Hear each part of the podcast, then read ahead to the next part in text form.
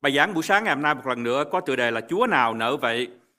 Đây là bài giảng thứ tư ở trong loạt bài Đức tin trong lò lửa. À, dựa theo thư phi thứ nhất. Thư phi thứ nhất thì được viết để khuyên dỗ các tín đồ cứ giữ vững đức tin của họ khi họ bị tản lạc ở trong các xứ và đặc biệt đang khi họ đang phải trải qua những thảm cảnh, những khó khăn, những hoạn nạn, những mất mát, đau khổ ở trong đời sống. Bài giảng buổi sáng ngày hôm nay thì dựa theo các câu ở trong sách phi thứ nhất, đoạn 1 từ câu 3 cho đến câu số 8. Quý bạn chị em có kinh thánh xin dở ra và tôi sẽ được đọc lời Chúa ở trong phi thứ nhất, đoạn 1 từ câu số 3 cho đến câu số 8. Tôi sẽ được đọc ở theo bản dịch mới. Ca ngợi Đức Chúa Trời là Cha, Chúa Cứu Thế Giêsu, Chúa chúng ta. Vì lòng thương xót lớn lao, Ngài đã cho chúng ta được tái sinh với đầy hy vọng sống nhờ Chúa Cứu Thế Giêsu dành cho anh chị em. Nhờ đầy hy vọng sống nhờ Chúa Cứu Thế Giêsu sống lại từ kẻ chết để thừa hưởng gia tài không thể bị phá hủy, không hư hoại hay phai tàn đã dành cho anh chị em ở trên trời là những người nhờ đức tin được quyền năng của Đức Chúa Trời gìn giữ cho sự cứu rỗi là điều sẵn sàng để được bày tỏ trong thời cuối cùng. Hãy vui mừng về việc này, mặc dù hiện nay anh em à, phải đau buồn vì bị thử thách nhiều bề trong ít lâu. Mục đích là để chứng tỏ đức tin của anh chị em quý hơn vàng là vật có thể bị hủy diệt, được thử trong lửa. Nhờ đó anh chị em được ngợi khen, vinh quang và tôn trọng khi Đức Chúa Giêsu Christ chúng ta hiện đến. Anh chị em yêu kính Ngài, mặc dù không thấy Ngài, anh chị em tin Ngài, dù hiện tại không thấy Ngài, nên anh chị em được đầy tràn niềm vui không tả, vinh quang, rực rỡ. Vì anh chị em nhận được mục đích đức tin là sự cứu rỗi linh hồn của anh chị em. Đây là lời của Chúa. Tôi hy vọng trong bài giảng này có thể trả lời một phần nào câu hỏi và một cái vấn đề rất khó và lớn ở trong niềm tin cơ đốc của chúng ta đó là sự đau khổ ở trong đời sống. Tại sao Đức Chúa Trời lại để cho những hoạn nạn, những khổ đau, những mất mát là tiếp tục xảy ra ở trong thế gian và trong cuộc đời của người tin Chúa? Sự đau khổ có thể là một lý do khiến cho nhiều người phủ nhận sự hiện diện của Đức Chúa Trời trong đời sống và ngay cả những người tin Chúa cũng mất đức tin. Cái lý lẽ mà họ nêu ra có thể giải thích như thế này. Nếu Đức Chúa Trời là đấng yêu thương, nhân từ thì Chúa sẽ không để cho những đau khổ xảy ra ở trong đời này. Bởi vì đau khổ xảy ra, những đau khổ ở trong đời sống này đều vô lý, không có ý nghĩa, không có giá trị gì cả. Bởi vì có đau khổ ở trong đời sống cho nên hoặc Đức Chúa Trời không phải là đấng yêu thương, không phải là đấng nhân từ. Thậm chí Đức Chúa Trời độc ác cho nên mới để những đau khổ xảy ra trong đời sống của con người. Hoặc giả, Đức Chúa Trời không có đủ quyền năng để có thể chấm dứt tất cả những đau khổ trong đời sống. Và chính vì vậy mà đau khổ vẫn còn tiếp tục ở trong cuộc đời này. Nói tóm lại, Đức Chúa Trời hoặc không thể chấm dứt những đau khổ ở trong đời sống vì Ngài không đủ quyền năng, hoặc Đức Chúa Trời không có yêu thương hay không có lòng nhân từ cho nên cứ tiếp tục để cho những đau khổ xảy ra ở trong cuộc đời này. Chúng ta trả lời như thế nào trước những lý luận này? Kinh Thánh dạy gì? Dĩ nhiên tôi và khuyến mạnh cho em có thể tìm câu trả lời cho câu hỏi lớn và khó này qua lý luận hay là qua triết học.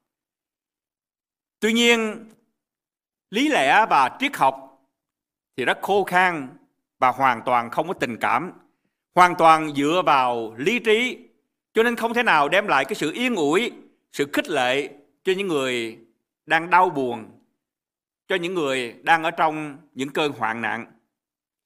Đau khổ ở trong đời sống không phải, không phải chỉ là một câu hỏi thuần về lý trí hay là triết lý, nhưng quan trọng hơn, nó còn là cái câu hỏi của con tim khi người ta đau khổ thì người ta không chỉ có muốn được nghe câu trả lời để có thể giải đáp cái thắc mắc của họ về lý lẽ. Nhưng hơn hết con tim của họ thì cũng đau nhất và họ mong muốn tìm được sự yên ủi, sự kích lệ. Câu hỏi về sự đau khổ ở trong đời không chỉ cần có một người thầy với phấn và bản để có thể giải thích, nhưng đồng thời cũng cần có một bờ vai để những người đang khóc được yên ủi, để những người đang trải qua những cảnh khó khăn tìm được sự động viên. Như vậy câu trả lời về sự đau khổ trong đời sống có ích lợi gì cho tôi và quý mạnh chị em nếu chỉ gồm những lý lẽ khô khan. Trong bài giảng buổi sáng ngày hôm nay thì tôi muốn nêu lên ba câu trả lời từ Kinh Thánh cho câu hỏi khó và lớn này. Ba câu trả lời này không chỉ hợp với lý lẽ, nhưng hơn hết còn đem lại sự yên ủi cho con tim của những người đang ở trong nghịch cảnh, đang trải qua những đau buồn. Và ba điều đó, cái thứ nhất, quý mạnh chị em có thể nghĩ là trong thì quá khứ, tức là thập giá của Chúa mang. Điều thứ hai, ở trong thì hiện tại là về thần yên ủi hay là Đức Thánh Linh mà đã được ban cho dân sự của Chúa. Và điều thứ ba ở trong tương lai là hy vọng nước trời qua sự sống lại của Đấng Christ. Thứ nhất, ở trong thì quá khứ, thập giá của Chúa mang. Kinh Thánh dạy rằng đau khổ là cái điều tất nhiên ở trong đời sống. Hãy còn sống là còn khổ. Lời ở trong sách Gióp thì viết như thế này. Vì hoạn nạn chẳng ra từ các bụi và khổ nhọc, cũng chẳng nảy mầm từ đất đai. Nhưng con người sanh ra để đau khổ, như chớp lửa luôn bay xẹt lên cao. Nhưng con người sanh ra để chịu nhận sự đau khổ. Quý mạnh chị em có bao giờ thấy cái nhóm lửa mà nó lại bay ngược xuống đâu? Cũng vậy, ở trong đời sống, tất nhiên khi chúng ta sanh ra cho đến khi chúng ta qua đời là chúng ta còn có sự đau khổ. Có người nói, khỏi nhìn đâu xa, chỉ nhìn vào những em bé khi mới sanh ra đó thì tiếng nào là tiếng đầu tiên quý mạnh chị em? Tiếng khóc phải không ạ? Quý vị có bao giờ thấy một em bé mà sanh ra nhuyễn mạng cười không ạ? Tôi chưa bao giờ thấy cả. Một cách để tôi và quý mạnh chị em có thể nhận biết mình bắt đầu từ trẻ con trở nên một người trưởng thành hơn. Khi chúng ta nhìn vào một cái tờ dán ở đằng sau xe, có cái câu là, cuộc đời đầy những khó khăn, rồi mình sẽ chết. Life is hard, and then you die. Một số quý mạnh chị em và tôi khi mới đọc câu kinh thánh này thì chúng ta thấy rất ngạc nhiên, phải không ạ? Nhưng chúng ta ý thức rất rõ khi chúng ta trưởng thành rằng cái câu này không phải là một lời bi quan nhưng là thực tế của đời sống.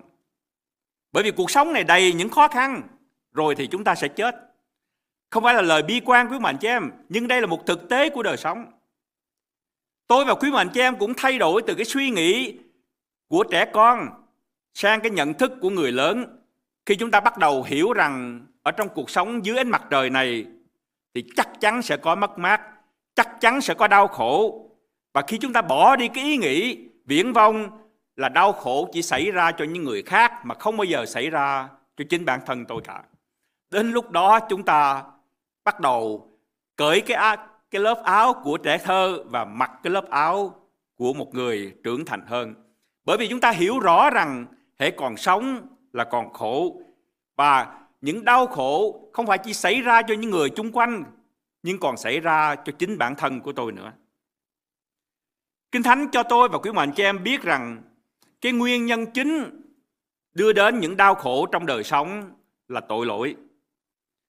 Kinh Thánh dạy rõ rằng sau khi Adam và Eva phạm tội cùng Đức Chúa Trời thì tội lỗi xâm chiếm cái lòng dạ tư tưởng con người.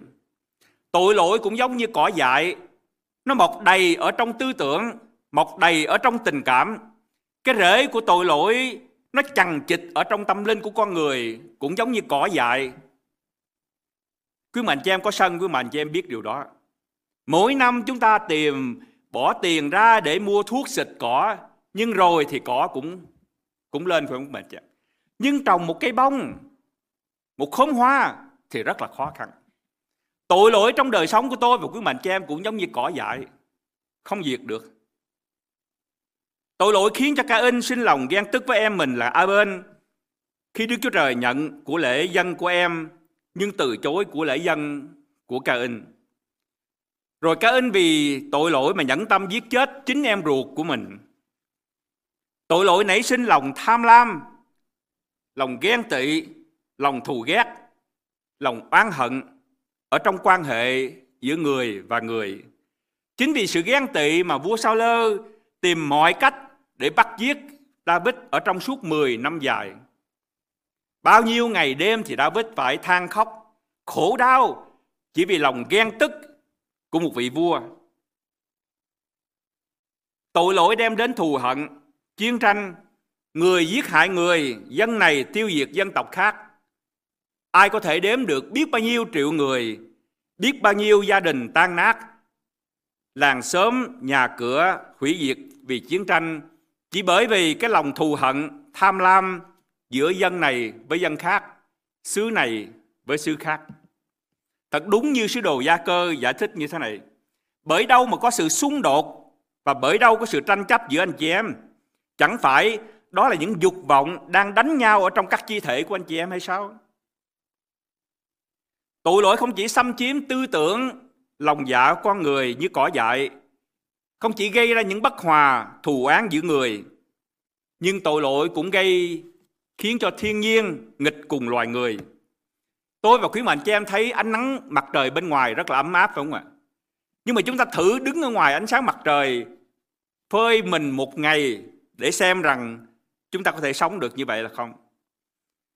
Ánh nắng mặt trời cũng có thể thiêu đốt, tàn phá sự sống. Mưa gió thì đem lại nước mát, sự sống cho cây cỏ, cho các loài động vật ở trên đất. Nhưng mưa bão, lũ lụt thì gây ra vô số thiệt hại, khó khăn cho cuộc sống. Chỉ ở trong tuần qua thì biết bao nhiêu triệu người sinh sống ở nhiều tiểu bang, ngay cả tiểu bang Texas cũng kinh nghiệm được cái nỗi khổ bởi vì cơn lạnh tàn khốc đã làm cho họ mất điện, mất nước nữa. Khi chúng ta đau khổ thì cái phản ứng tự nhiên của con người là gì quý mạnh chị em? Là chúng ta trách trời, chúng ta trách người, rồi có thể chúng ta tự trách mình nữa. Chúng ta trách rồi chúng ta sinh ra buồn giận rồi thì chúng ta quyết định không có trời trời nào nở vậy chúng ta không tin chúng ta bỏ chúa đây là điều đầu tiên mà sứ đồ Phi-e-rơ dạy rằng kinh thánh dạy rằng chúng ta không nên làm không phải khi chúng ta gặp đau khổ thì chúng ta bỏ niềm tin vào Đức Chúa Trời. Trái lại phi rơ dạy rằng người tin Chúa chắc sẽ gặp thử thách chắc sẽ gặp đau buồn trăm bề. Dù vậy, ở trong nghịch cảnh thì đức tin của họ vẫn có thể trở nên mạnh mẽ hơn, vững chắc hơn. Chia-rơ và rất nhiều nơi ở trong Kinh Thánh thì dạy rằng hoạn nạn, thử thách không phải là cái cớ để tôi và quý mạnh cho em lui đi trong đức tin hay đó là cái cớ để chúng ta hờn trách hay là chúng ta quan trách Đức Chúa Trời hay là hờn trách con người. Trái lại thử thách là cái cớ để chúng ta càng nương cậy hơn vào Chúa, tin tưởng hơn vào gia đình và anh chị em ở trong hội thánh. Đau khổ có thể là cái cớ để thay đổi đức tin của tôi và quý mạnh chị em. Càng ngày càng mạnh mẽ, vững chắc hơn thay vì yếu ớt và mất đi. Hoạn nạn thử thách cũng có thể thay đổi tính hạnh của người tin Chúa giúp cho chúng ta có thể trở nên kiên nhẫn hơn, mềm mại hơn, nhân từ hơn thay vì nó phá hủy đi cái đức tin của chúng ta làm cho chúng ta trở nên cay đắng, chua chát, nghiệt ngã hơn. Nhiều tín đồ quán trách Chúa nhưng mà họ không bỏ Chúa khi họ gặp đau khổ. Nhưng họ hỏi rằng như là Chia-rơ đã hỏi Đức Chúa Giêsu, Đức Chúa Trời nào mà nở vậy? Nếu Chúa yêu thương thì tại sao mà Chúa lại để những sự việc này xảy ra cho con, cho gia đình của con, cho hội thánh của con? Đây là câu hỏi, đây là nhận xét của sứ đồ phi rơ khi Đức Chúa Jesus Christ nói với ông và các môn đồ rằng Ngài phải đến thành Jerusalem, phải chịu nhiều đau khổ ở trong tay của người Do Thái, rồi cuối cùng thì chịu chết ở trên thập tự giá. Kinh Thánh viết về cái phản ứng của phi rơ khi nghe Chúa Giêsu Christ nói với ông những lời này. Phi-rơ bèn đem Ngài riêng ra. Chúa, con có điều này con muốn nói với Chúa. Mà can rằng, hỡi Chúa, Đức Chúa Trời nào mà nỡ vậy? Sự đó sẽ không xảy ra đến cho Chúa đâu. Một số quý mạnh cha em biết ở đây cái câu trả lời của Đức Chúa Giêsu. Chúa gọi Phi-rơ rằng, ớ sa tăng hãy lui ra khỏi ta không? Có lẽ ông rất là sắc phải không quý mạnh cha em? Tâm lòng của ông đó thì muốn cho Đức Chúa Giêsu hiểu rằng không có Chúa nào mà lại để những cảnh khổ này xảy ra cho Ngài cả. Chúng ta nhớ rằng khi sứ đồ Phi-rơ viết cái lá thơ gửi cho các tín đồ tản lạc ở khắp vùng Tiểu Á thì khoảng 30 năm trời đã trôi qua. 30 năm từ khi mà ông gọi riêng Đức Chúa Giêsu và ông can Chúa rằng Chúa ơi, Đức Chúa Trời nào nở vậy? Trong 30 năm trời đó thì Phi-rơ kinh nghiệm được rất nhiều những hoạn nạn, những thử thách, những mất mát. Nếu chúng ta đọc ở trong sách công vụ các sứ đồ, sứ đồ Phi-rơ bị bỏ vào tù, bị bắt bớ. Và theo truyền thống của hội thánh thì sau đó sứ đồ Phi-rơ bị vua Nero đóng đinh nhưng ông nhận đóng đinh ngược bởi vì ông không muốn giống như thầy của ông tức là Đức Chúa Jesus Christ. Trong cái thời gian đó thì chính Phi-rơ đã trải qua rất nhiều những hoạn nạn đau buồn bởi vì ông tin Chúa, bởi vì ông giảng tin lành, bởi vì ông hầu việc Chúa. Và Phêrô cũng hiểu rằng những thử thách hoạn nạn có thể như là cái lò lửa thử thách để rèn luyện đức tin. Ông hiểu về cái ý nghĩa và giá trị của thử thách, khổ đau ở trong đời sống của người tin Chúa. Đau khổ ở trong đời sống nó có một cái giá trị của nó. Và làm sao chúng ta biết nó có giá trị. Khi Pierre dùng cái hình ảnh của lò lửa thử thách thì tôi tin rằng ông cũng muốn nhắc những người tín đồ, đặc biệt là những người tín đồ Do Thái, một câu chuyện quen thuộc ở trong sách Daniel. Sau khi Daniel và hai người bạn của ông từ chối quỳ lại cái tượng mà vua Nebuchadnezzar dựng ra thì vua ra lệnh bỏ họ vào lò, lò lửa hừng. Quý mạnh cho em nhớ câu chuyện đó. Và khi nhìn vào cái lò lửa hừng đang cháy thì vua và quan rất là ngạc nhiên, bởi vì họ không chỉ thấy ba người, họ còn thấy thêm một người nữa. Tức là họ còn thấy cái người thứ tư nữa. Và kinh thánh biết về cái người thứ tư như thế này. Hình dáng của người thứ tư giống như con của đức chúa trời. Chính đức giêsu christ ở trong lò lửa thử thách với Daniel và hai bạn của ông. Kinh Thánh dạy tôi và quý bạn chị em ở trong sách Esai, đây là lời rất yên ủi quý Mạnh chị em. Chúa hứa rằng khi các ngươi vượt qua dòng nước thì ta sẽ ở cùng các ngươi. Khi các ngươi lội qua sông, sông sẽ chẳng lấp các ngươi. Nếu quý Mạnh chị em nghĩ với tôi về hình ảnh của sông, tức là những đau khổ ngập tràn trên mình thì sông, những đau khổ sẽ không lấp chúng ta. Khi ngươi bước qua lửa sẽ chẳng bị cháy, ngọn lửa sẽ chẳng đốt người.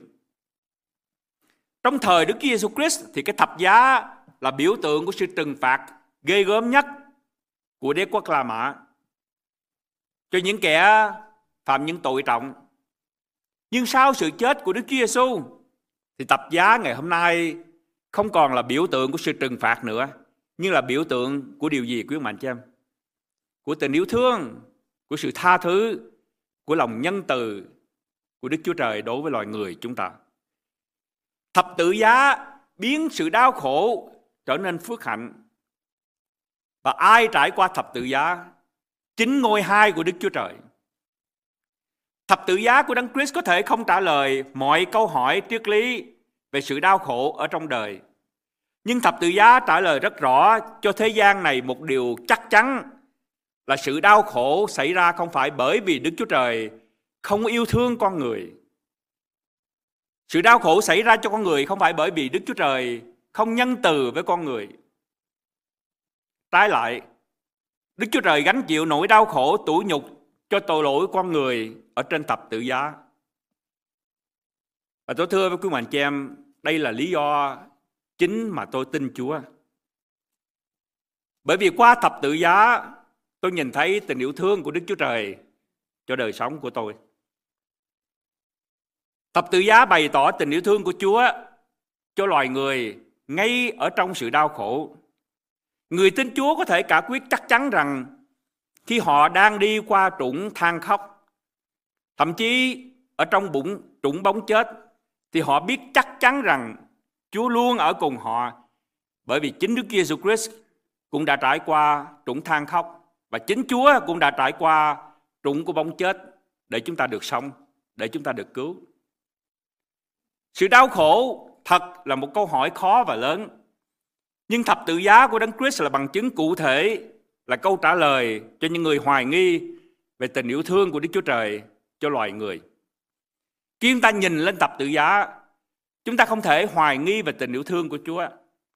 Chúng ta có thể không hiểu cái ý tại sao đau khổ vẫn còn xảy ra trong đời sống con người.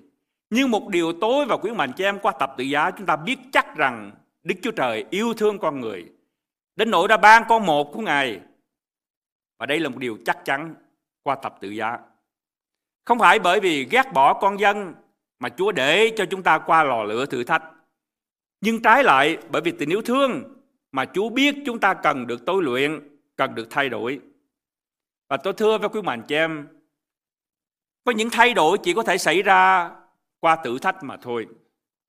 Đức tin ở trong lửa mới là đức tin thật và đáng quý. Thập tự giá giúp cho chúng ta thấy được tình yêu thương của Đức Chúa Trời trong đau khổ. Thứ hai, trong thì hiện tại, Chúa ban cho người tin Chúa thần yên ủi. Thập tự giá mà Chúa mang là cái bằng chứng cụ thể là câu trả lời cho câu hỏi lớn và khó về sự đau khổ ở trong đời sống rằng Đức Chúa Trời yêu thương con người, hy sinh cho con người. Đức Chúa Trời hiểu và cảm thông cho những người đang trải qua những khó khăn, hoạn nạn, đau buồn. Bởi vì chính Ngài cũng đã trải qua những điều đó. Nhưng cái câu trả lời thứ hai là qua chính sự ban cho của ngôi ba của Đức Chúa Trời là Đức Thánh Linh hay một danh từ khác mà Kinh Thánh gọi Ngài là thần yên ủi cho những ai tin nhận Ngài. Chúng ta nhớ trong đêm cuối, Đức Chúa Jesus Christ dạy các môn đồ, Chúa cầu nguyện các môn đồ và Chúa hứa với các môn đồ một lời như thế này. Chúa nói rằng nếu các ngươi yêu mến ta thì giữ gìn các điều răn của ta.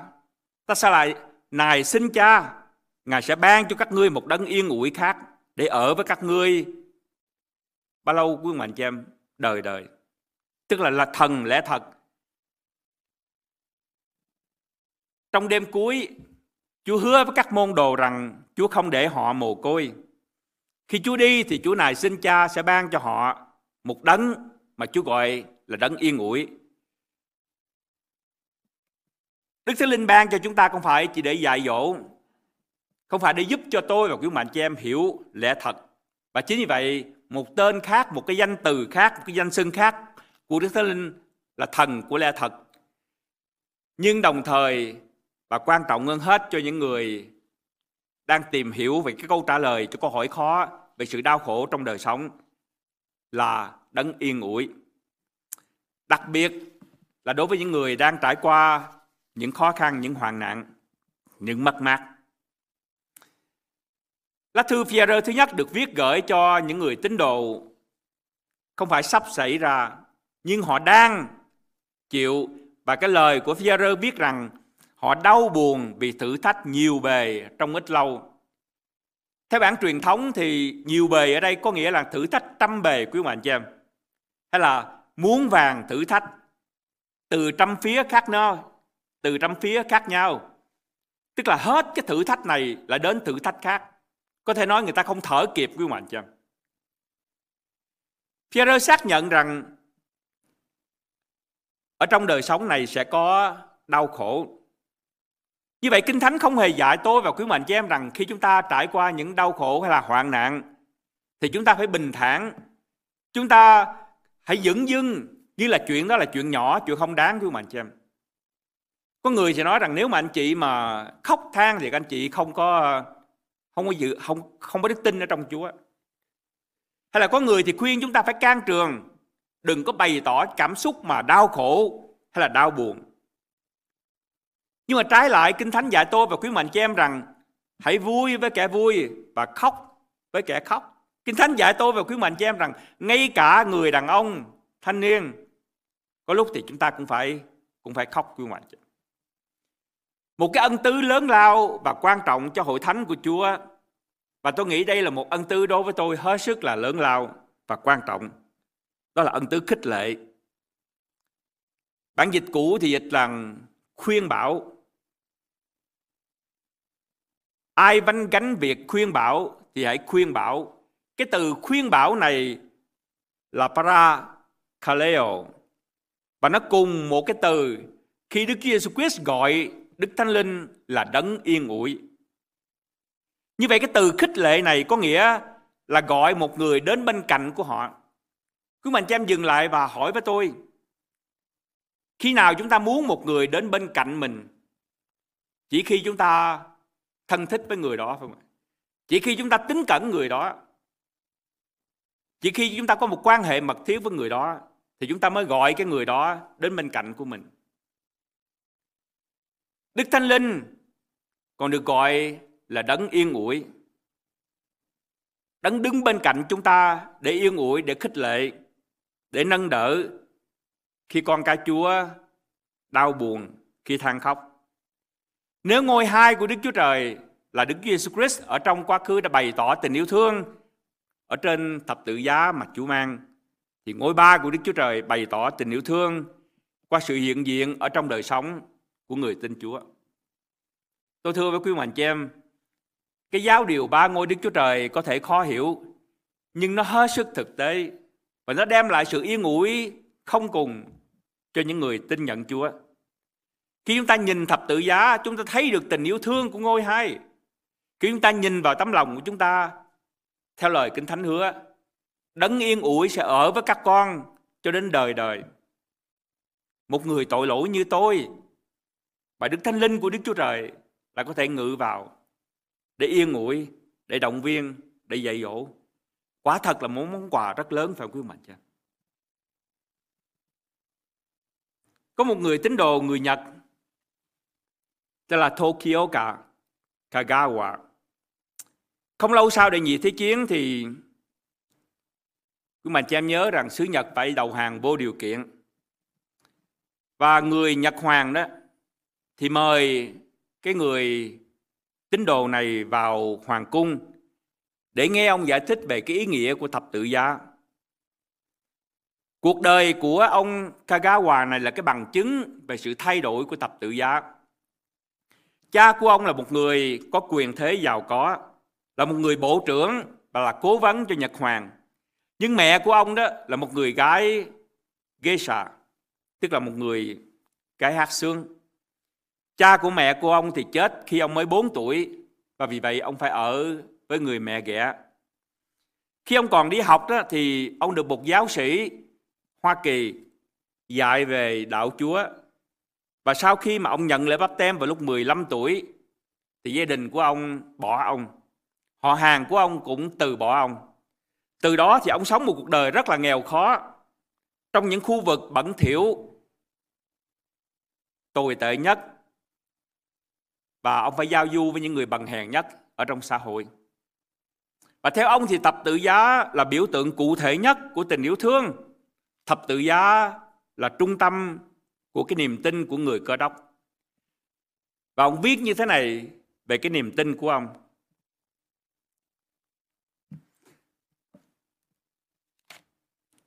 Tôi là một người hành hương trên cuộc đời dài lê thê, đăng đẳng, mà không nơi quay đầu lại. Tôi đã hết sức mệt mỏi, kiệt sức, chân đau đớn. Tôi đi trong thế giới tối tăm đau thương, nơi những thảm cảnh đầy giặc. Nước mắt đã là thức ăn ngày và đêm. Ông có thể biết những điều này bởi vì ông sinh sống ở trong những khu vực bẩn thỉu bần hàng nhất. Phật giáo dạy về lòng nhân từ.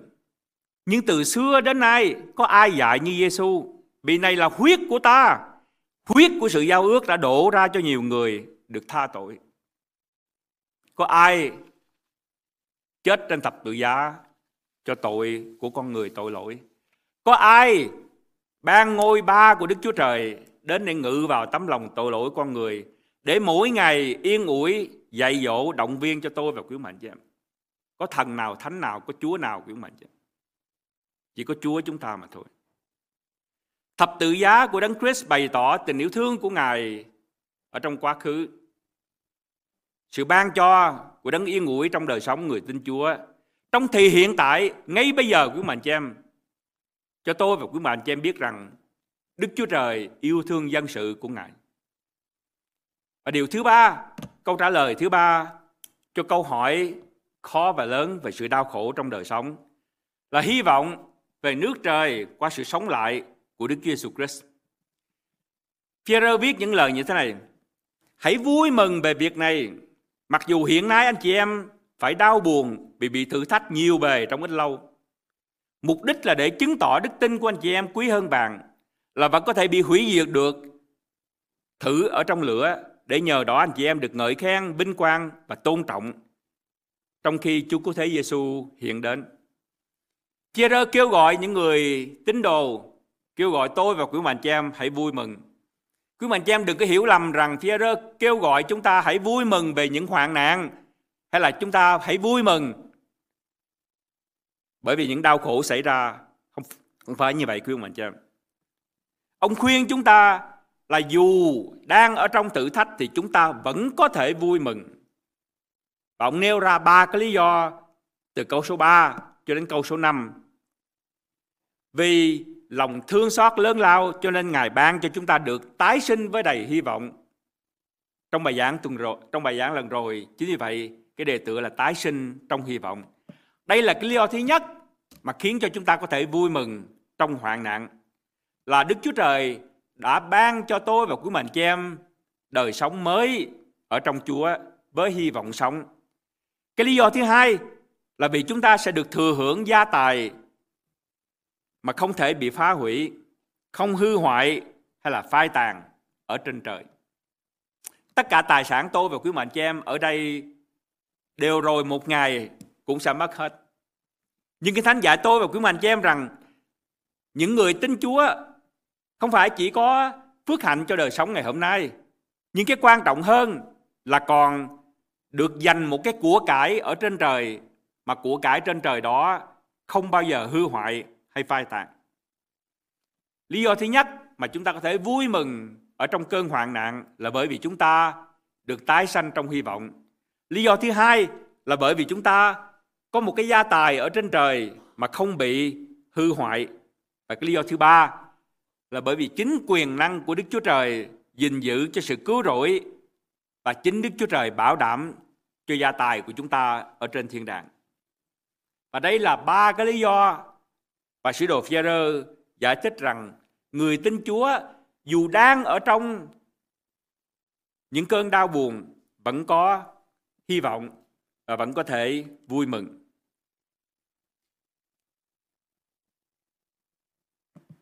Một trong những kẻ thù mà nguy hiểm nhất và đáng sợ nhất cho loài người chúng ta là gì quý anh chị em? Là sự chết. Pierre gọi, à tôi xin lỗi, sứ đồ Phaolô gọi sự chết là kẻ thù cuối cùng, phải không ạ? Nhưng chúng ta đọc lời của Pierre ở trong sách Cô-rinh-tô thứ nhất, đoạn 15 khi ông viết về sự chết. Ông viết về những lời, với những lời hết sức hy vọng Ông viết như thế này. Này là sự màu nhiệm tôi tỏ cho anh chị em. Chúng ta không ngủ hết. Tức là chúng ta sẽ không chết hoàn toàn. Nhưng hết thảy đều sẽ biến hóa. Trong giây phút, trong nháy mắt, lúc tiếng kèn chót thổi. Vì kèn sẽ thổi, kẻ chết đều sẽ được sống lại. Được không? Trong giây phút, trong nháy mắt tiếng kèn chót, vì kèn sẽ thổi, kẻ chết đều sẽ sống lại. Được không hay hư nát và chúng ta đều sẽ biến hóa. Có niềm tin nào đem lại sự hy vọng cho tôi và quý mạnh cho em? Khi Đức Giêsu Christ của chúng ta chết trên thập tự giá, các môn đồ nghĩ tất cả những hy vọng của họ đều tan biến cả. Đó là thứ sáu quý mạnh chị em. Nhưng cảm ơn Chúa đến ngày Chủ nhật, sáng Chủ nhật, Chúa chúng ta sống lại. Và chính vì sự sống lại của Đức Chúa Jesus Christ, cuộc đời của họ hoàn toàn thay đổi. Họ từ những người hèn nhát, họ trở nên những người vô cùng can đảm. Họ từ những người hoài nghi về những lời dạy của Chúa, họ trở nên những người truyền bá tin lành, sẵn sàng chịu chết về đạo của Chúa. Điều gì khiến cho họ có thể hy vọng về sự sống lại? Đó là sự sống lại của Đấng Christ. Kinh Thánh hứa với tôi và quý mạnh chị em về một trời mới đất mới ở nơi mà không có còn có sự than khóc, không còn có sự đau khổ hay là bệnh tật chết chóc.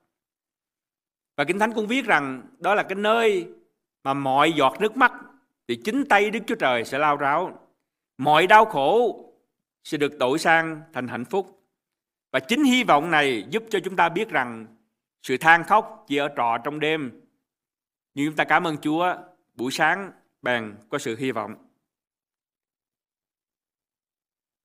Những điều quý báu nhất ở trong đời sống này thường là kết quả của những nỗi khổ niềm đau.